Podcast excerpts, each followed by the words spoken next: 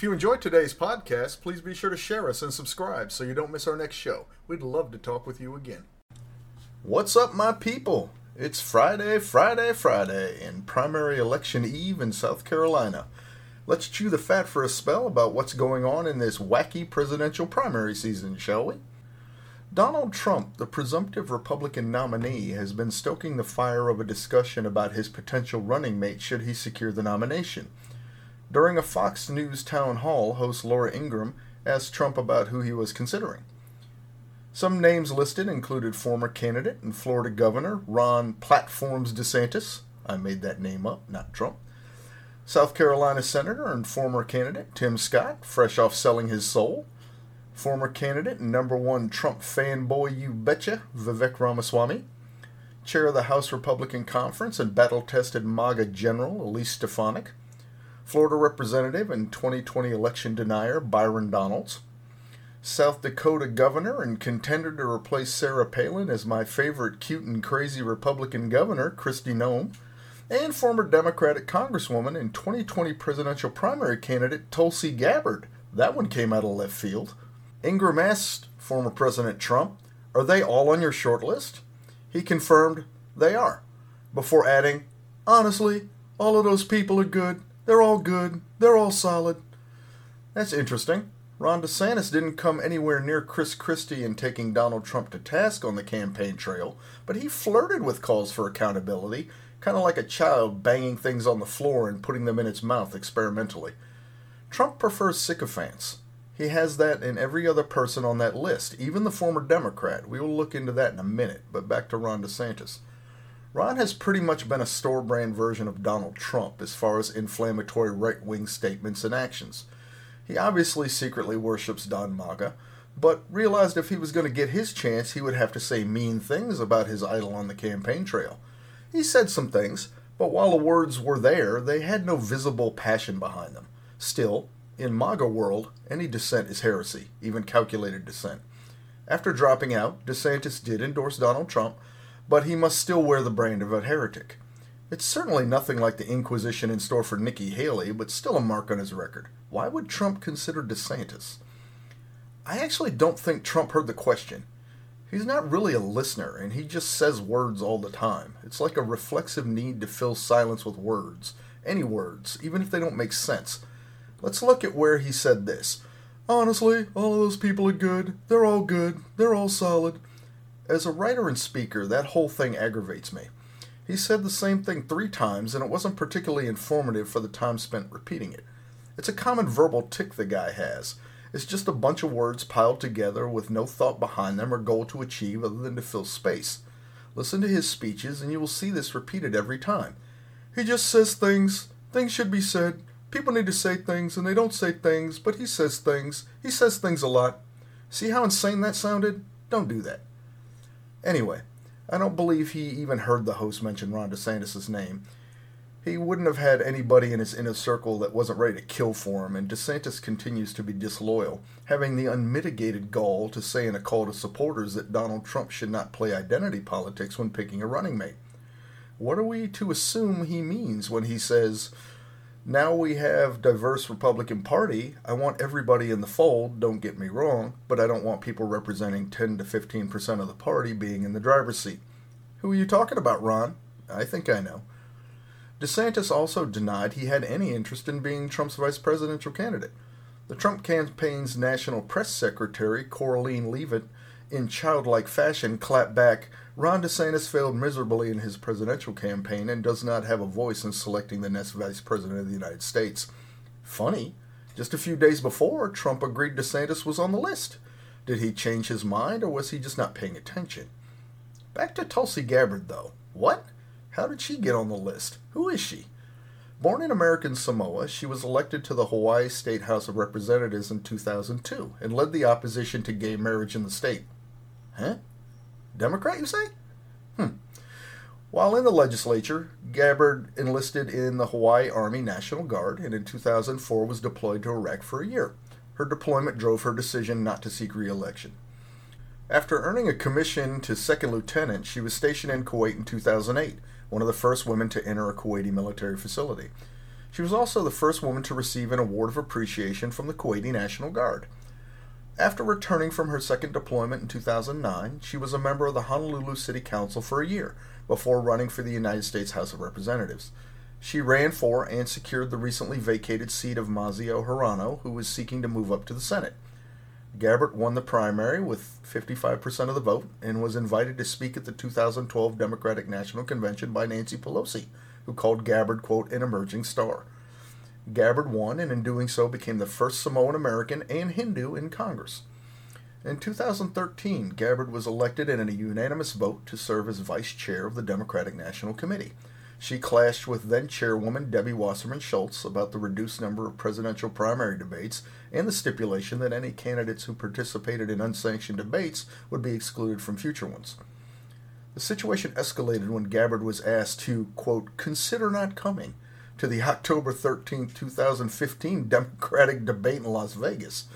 Tulsi further called out Wasserman Schultz for overtly favoring Hillary Clinton in the primaries and ended her vice chair service, resigning in 2016 so she could endorse Bernie Sanders.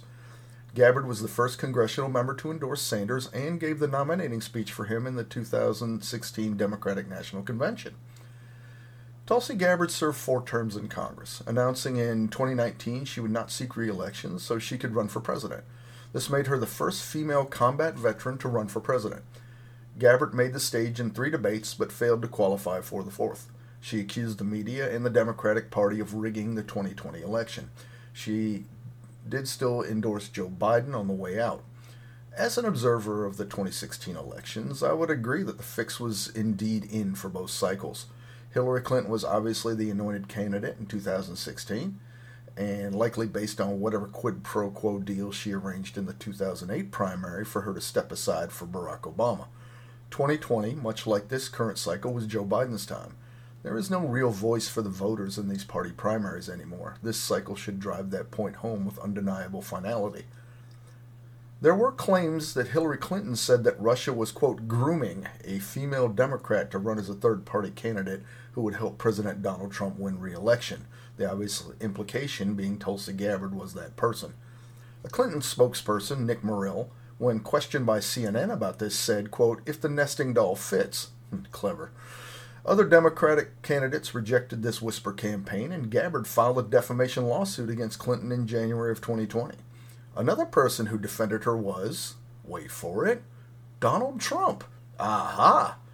I don't mean aha like there's a smoking gun in a conspiracy. It's just we now see that he was aware of her back then, which makes it less off the wall that he is talking about her now.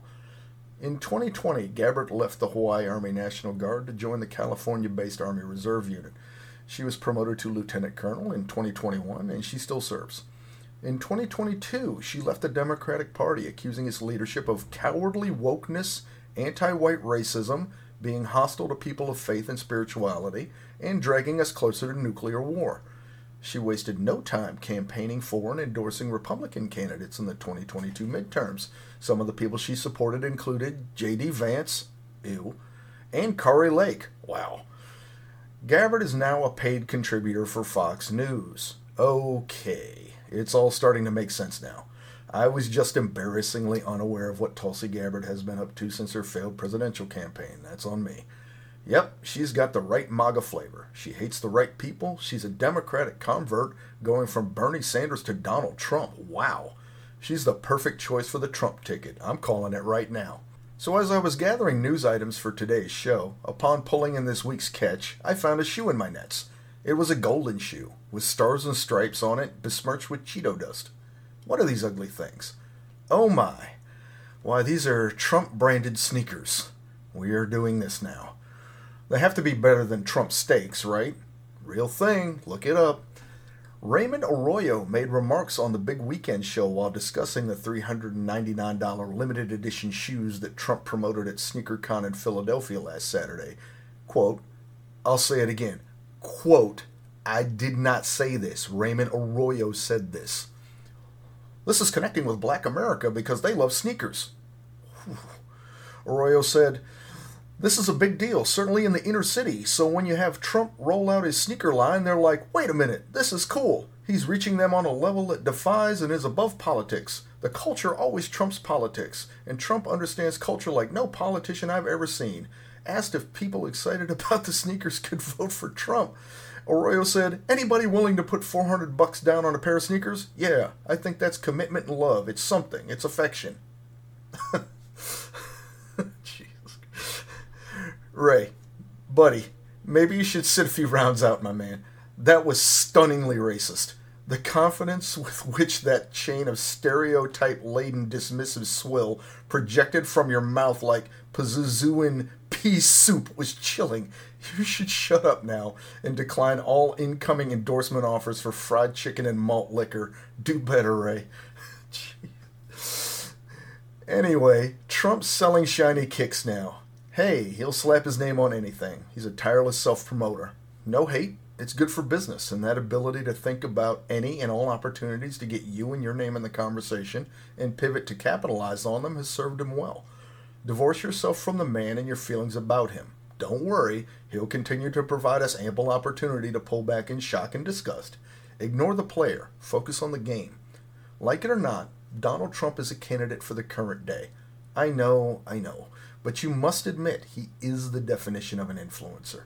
I don't particularly like that vocation and lament the fact that people seemed entranced by narcissistic idiots staring into their cell phones and regurgitating inane self aggrandizing crap. But I'd be pretty foolish to, to pretend that it's not a thing. We all would be unwise to pretend it's not a very impactful thing in our Western world. It does serve as a canary in the coal mine of society from my perspective. A seemingly large segment of society has mothballed their individuality, given up on thinking, stopped dreaming, and moved to what is, in essence, a subscription based personality. Ideas and opinions are no longer domestically produced, to borrow a business metaphor. They are all imported goods. The irony that TikTok is from China is just too on the nose to be funny, but I digress.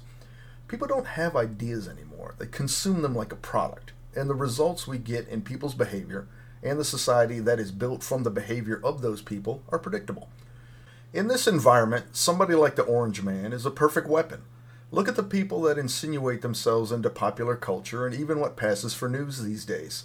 Just like Jake Paul staging fights to pump up his brand, just like insert random Jenner girl posting pics of her cartoonish posterior for likes at all, the Cheeto does the same thing for the same reasons.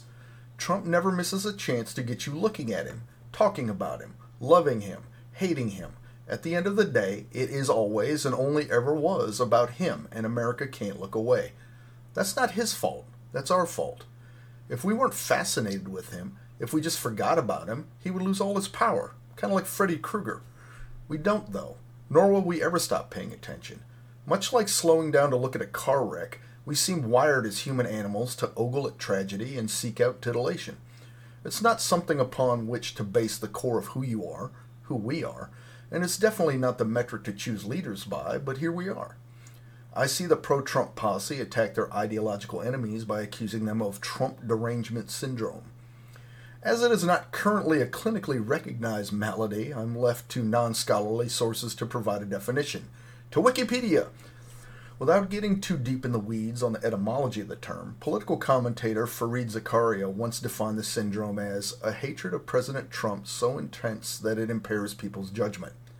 This tracks with the general uses of the term I've seen. Now, to be fair, yes, there are people on the opposition side who see that the man's very existence. They put on lipstick and stare at themselves in the mirror while Goodbye Horses plays on the stereo, cursing Trump. They blame him for everything from the $8.4 trillion added to the national debt during his four years in office, which is true, to the local Starbucks running out of soy milk lattes, which is not true. They do exist. But what about the other side of TDS? The one where the love of President Trump is so intense that it impairs people's judgment. That very much exists too. You see it when people proudly support him and have no issue with any of the demonstrably terrible and criminal things he has done, and is now telling us he will do in the future. That is cult like behavior, and as fun as the Jonestown summer camp seemed, the Kool Aid was poisoned. Watching someone scream from a Trump themed monster truck at someone in a Tesla that they have TDS is so outlandishly ironic as to look like trolling. Bro, look at you. You're deranged too. While the Trump supporter is an easily lampooned caricature of an actual person, The Biden supporter is not as funny, but no less problematic. We see them exhibit BDS as they pretend all the stunningly overt signs of Joe Biden being an ineffectual crook and accelerated mental decline aren't there. It's the same sickness and it's just as dangerous. Biden will be demonized by his enemies in much the same way as Trump. That's the flip side of BDS. Sufferers of TDS and BDS, both pro and con, are not people to be taken lightly. They will drag us all down if we let them. And what a great segue into our next story. The Republican presidential primaries in South Carolina are tomorrow. Be there or be square. Can Nikki Haley get some momentum against Donald Trump and springboard towards turning this thing around on Super Tuesday? Well, recent polling doesn't paint a great picture for her. In a February 20th Emerson College The Hill poll, Haley trails Trump 35% to 58%. In a Suffolk University USA Today poll, it's worse 35% to 63%. Those aren't great numbers. Tracking with ones conducted in New Hampshire before her 43% to 54% performance in that race. There are 50 delegates up for grabs in South Carolina, and Haley needs everyone she can get with everything stacked against her. It is at this point established that the Republican voters are strongly in favor of Donald Trump. Haley consistently scores lower in polling with MAGA voters that appear to have a stranglehold on the grand old party. She does score much higher among independents and Democrats, though. Haley hoped this would help her in New Hampshire, which is a semi closed primary state. There, only registered party members and unaffiliated voters can vote in a primary. A registered Democrat could not vote in a Republican primary or vice versa, but an unaffiliated voter could vote in one or the other, but not both. Haley hoped to woo unaffiliated and disaffected Democrats willing to unaffiliate from that party to vote for her in the Republican primary. It didn't work as well as hoped. The entry of Dean Phillips into the Democratic primary and the resulting aggressive Biden write in campaign to salvage what was supposed to be a non event that turned into a potential debacle on the Democrat side certainly sucked away a lot of the potential outside votes Haley was hoping for and may have cost her the state. It's all speculation. She might have still lost anyway, but we'll never know. She left the Granite State with only nine delegates to Trump's 13. Between the earlier loss in Iowa and subsequent ones in Nevada and the Virgin Islands, she has only secured 17 delegates to Trump's 63. She needs to gain ground in South Carolina, her home state. South Carolina is an open primary state. This means there are no restrictions for anybody to vote in any primary, other than that they can only vote in one of them. The Democratic primary in the state already went down, with Joe Biden delivering challenger Dean Phillips a crushing defeat. That win was fueled by only 4% of registered voters in South Carolina, though. 131,000 people voted in that primary. 96% of the potential votes in this state are still on the table. How many of them are Democrats who didn't vote in their primary? They can vote in this one. How many are independent? They too can vote in this primary. How many of them want to see four more years of Donald Trump? We might just find out late Saturday night or early Sunday morning. A win here, regardless of the means by which it was delivered, would shake the Trump camp. He casts himself as a winner when he wins, and that he was somehow cheated if he loses. See 2020 for an example. But even if outside influence of Democratic and independent voters hands Nikki Haley a win, a win is a win. And Trump would be staring at a TV screen saying, Haley wins South Carolina. He would absolutely lose his mind. He would grab the nearest cell phone and start those chubby orange thumbs a tapping, sending out a barrage of cringy social media posts. These would energize his followers, of course, but it would also further drive home to his opponents outside the Republican Party that this is a make or break election cycle, and Joe Biden is not the guy to get the job done. He might get lost on the way to the convention. It might have ripples over there in their coronation, uh, I mean, primary. I already see it first a trickle, but with rapidly increasing volume, op eds and thought exercises in the media, the mainstream media of all places, how they can push Biden respectfully off the stage before or during the convention. This is after an overt and unapologetically rigged primary to this point, with challengers actually purposefully left off ballots with no legitimate explanation. They are so culpable in this sham that even their Republican counterparts are likely blushing. That's a tough position to walk away from to be having public conversations about filing away the man you've been trying to force feed down the throats of your constituents for nearly a year, but I'm glad to see y'all coming around. South Carolina, folks, this is a pivotal one. If you are down that way and can vote, vote. Politics is a depressing and anger inducing subject. I get that. but like it or not, it affects our lives. You owe it to yourself, we owe it to ourselves to get involved. We very much will suffer the consequences of these decisions, so we better make damn sure we're included in these decisions. Have a great weekend, everyone. If you're down in South Carolina, get to the polls, and I'll talk to you all next week. That's it for today. Thank you for listening. If you enjoyed the podcast, please take the time to leave a comment here and on Podchaser. It helps us know how we're doing and what topics you'd like to hear in the future. Have a great day.